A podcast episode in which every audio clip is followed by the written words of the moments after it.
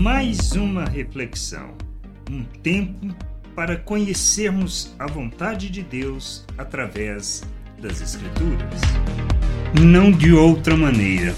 Revelamos conhecimento e compreensão da obra de Deus quando pensamos e agimos como João Batista, como ele afirma no Evangelho de João, no capítulo 3, versículo 30. Convém que ele cresça e que eu diminua. Este é o entendimento que devemos ter. Não existe outra maneira de vivermos a plena vontade do Pai enquanto não compreendermos que, tendo sido feitos à imagem de Cristo, devemos abandonar a maneira de viver deste mundo, a forma natural de pensar, e nos despirmos da natureza humana. Quanto mais amadurecemos, mais nos despimos da natureza humana e nos revestimos das mesmas atitudes de Cristo, agindo segundo o seu modelo e mais, o revelamos nas nossas relações. Quanto mais revelamos, mais apresentamos o Pai às pessoas, que é o propósito das nossas vidas.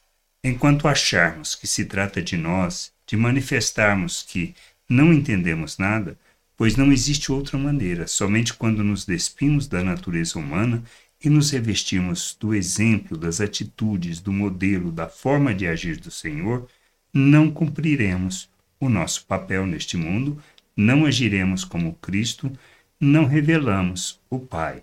Talvez sejamos só religiosos, mas não faremos com que ele cresça e nós diminuamos, que nós possamos entender e compreender que o propósito é sermos discípulos de Jesus. Por isso precisamos negar a nós mesmos, tomarmos a nossa cruz e seguirmos o modelo de Cristo, revelando ele através de nossas vidas, para que assim o Pai seja revelado ao mundo.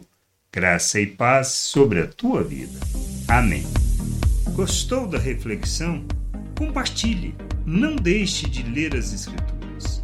Medite para poder crescer no conhecimento e vontade de nosso Deus e nosso Pai, para que, conhecendo o Senhor, possa o revelar ao mundo.